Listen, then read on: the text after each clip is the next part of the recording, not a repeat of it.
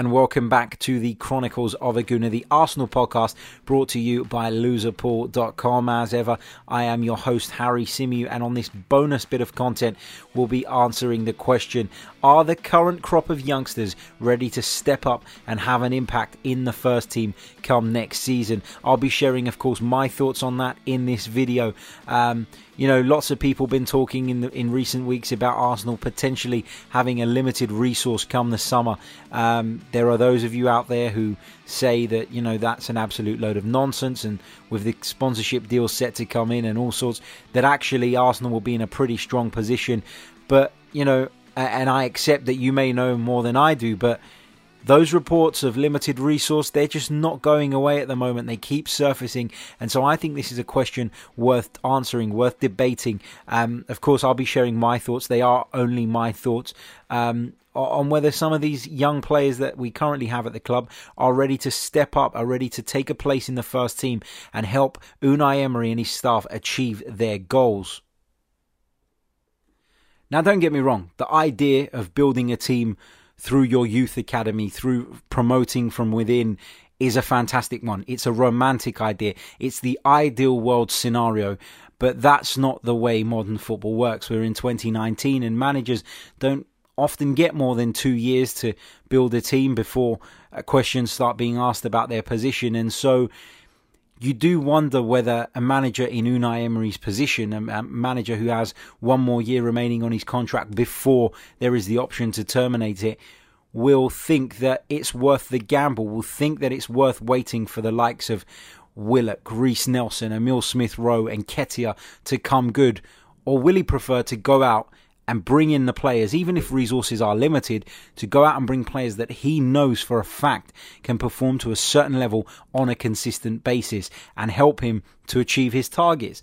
Now, you know, Unai Emery is a fantastic coach. He's a fresh, young, um, hungry coach and you know, you can see the passion in the way he is on the touchline, and you can see that he cares about his players, he cares about his team, and you'd like to think that development is a very uh, big thing for him, but at what cost? At what cost do you start uh, selecting these players with the hope that they're going to come good, but you know at the same time potentially lower your team's chances of achieving their goals?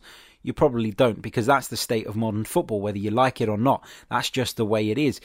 I'm going to touch on a few of the players that you know people say are ready to to break into the first team picture. Uh, give you my thoughts on whether I think they're ready or not and why um, I think that. So let's start with Reiss Nelson.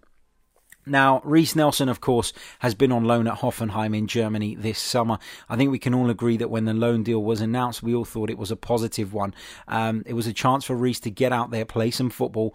Um, on a regular basis, uh, gain some experience and some life experience that comes from moving abroad at such a young age and, and having to work with uh, different players, a different language, basically stepping outside of your comfort zone.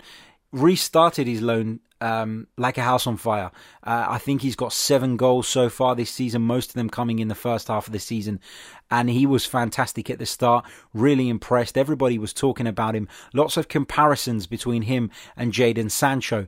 Um, rightly or wrongly, in my opinion, wrongly, because I think Jadon Sancho is a lot further down the development line than than uh, Reiss Nelson is. So I don't think that comparison is necessarily fair. However, um, you know, two young English players gone abroad to Germany, um, taken the league by the scruff of the neck um, at the start anyway. And then Reiss Nelson was unlucky to suffer an injury, an injury that kept him out for quite some time. And since then, he's never really been the same. Uh, there are murmurs in Germany uh, that the the coach at Hoffenheim has not been entirely happy with his attitude, and that's why he's sort of been um, in and out of the side. He's, he's only started. I read a stat today: seventeen percent of Hoffenheim's games in the Bundesliga this season, which is less than one in five. So, um, you know, he's not playing much from the start, and you know that indicates to me that Hoffenheim probably don't think he's ready to start in the first team week in week out so why would Unai Emery think that he is? That is kind of my point. That's kind of where I'm going with this. I think that Unai Emery, as I've already mentioned, doesn't have time to hope that certain players come good. He doesn't have time to wait around uh, in case these players uh, get to the level that's required. Unai Emery needs results and he needs them ASAP. So if I was him, I'd go out and sign a winger, a ready-made winger that I know can perform at the level required, and it's pretty much as simple as that. Now. Um, we there was some debate on Twitter yesterday about this, about Reiss Nelson in particular. Um, lots of people talking about him perhaps starting in the first team next season, and I made the point that I don't think he's quite ready. Um, speaking with Patrick D'Angelo and, and Kevin Hatchard, a Bundesliga commentator on Twitter, we, we got quite deep into this debate. And I'm just going to read you a tweet out from Kevin, uh, who is a Bundesliga commentator and has far bre- better sorry knowledge of that league than I do. And when asked his opinion on Reiss Nelson's season, he said this. Flashes of excellence, but only flashes. Doesn't do enough out of possession, and I suspect that's why he was been left out a lot. Very talented though. So it's clear that Reiss Nelson has talent. Everybody that's watched him play says that. But whether he's ready to feature um, in the first team at Hoffenheim it is up for debate, let alone Arsenal. And I think the standard here in the Premier League is higher. I think Arsenal are a higher standard club than Hoffenheim, and the fans of Arsenal would demand more than the fans of Hoffenheim. So it's probably unfair to rely on Reiss Nelson now to come back from this loan spell and be our winger, be our answer to the problem that we've been talking about all season, our lack of width in those areas. So, you know, let's not put too much pressure on Reiss Nelson. I think he can be a squad player next season, uh, you know, feature in the cups and etc. Uh, etc. But is he ready to step up to the first team now? I have to say that I haven't seen enough yet. Now let's talk about Emil Smith Rowe, another one of this talented crop of players who uh, has impressed whenever he's been given the chance, particularly in pre season. He looked really good and he's obviously featured a few times in the League Cup as well. Uh, and again, he impressed. Now, for me, when I look at this current crop of youngsters, and I've had the pleasure of going and seeing the under 23s a couple of times this season, um, I've always been impressed with Emil Smith Rowe. He's always been the one that I look at and think this guy's got the X factor. This guy's got that something special about him. And when I look at them all and I think who could go on to a very high level, he's the one that stands out to me. He's gone on loan to Germany as well. Um, unfortunately, injuries have really, really limited his playing time. But what do you do with Emil Smith Rowe? Do you bring him back? Or do you send him out there again for another season? I, I, certainly wouldn't sell him. I think this guy's got bags and bags and bags of talent. But I'd be inclined to send him out on loan again because, you know, again, we've seen flashes, but is he above the level of some of the players that we've got now? I don't think he is at the moment. I certainly think he could be in the future, though. So he's one I'd keep hold of. I think the loan moves are useful. I like the fact that we're sending players to the German top flight as opposed to sending them down to the lower leagues because for me the, the Bundesliga is a lot closer style wise and quality wise to the Premier League than the Championship, for example. Um, the championship is a very grueling league. It's very long, a very tough competition. The games come thick and fast, and you do feel that young players could potentially be burnt out um, if they were asked to, to sort of play week in, week out in that division. So, Emil Smith Rowe, in my opinion, I'd send him out on loan for one more season and hope that he can stay fit and get, of course, more game time under his belt. Eddie Nketiah, uh, the next one a player who, in my opinion, um, hasn't done an awful lot for Arsenal since those two goals he scored against Norwich in the Cup last season. Now, granted, he hasn't had uh, enough playing time. And, uh, and for that, I have sympathy for the youngster. But he did get a game against Blackpool away in the Cup, and I didn't think he did enough. Now, I'm not judging him on one game. I think that's unfair. But at this level, you need to take your opportunities. And that was a golden opportunity. He had some really good chances to score. He didn't take them. And I think you've seen off the back of that that Unai Emery is not. Um, willing to to play him. I think you know even lately we've been playing with the front two. It's been working really well. And then we went to Wolves, and rather than playing with the front two, because Aubameyang was out, I honestly believe that Unai Emery went back to uh, a slightly different system because he didn't trust Eddie Nketiah. And I, I get that. I get why he doesn't. He's not proven enough. Eddie Nketiah, for me, based on what I've seen, and I and I'll be honest, it's not a great deal. I don't think he'll ever make it at Arsenal, and so me personally, I'd look to move him on in the summer. Ainsley Maitland Niles, another one who uh, we have high hopes for. And Ainsley, to be fair to him, has done very well coming into the side and playing in a position that, let's be real, isn't his position. He's not a right back, but I think he's done pretty well in deputising for Hector Bellerin.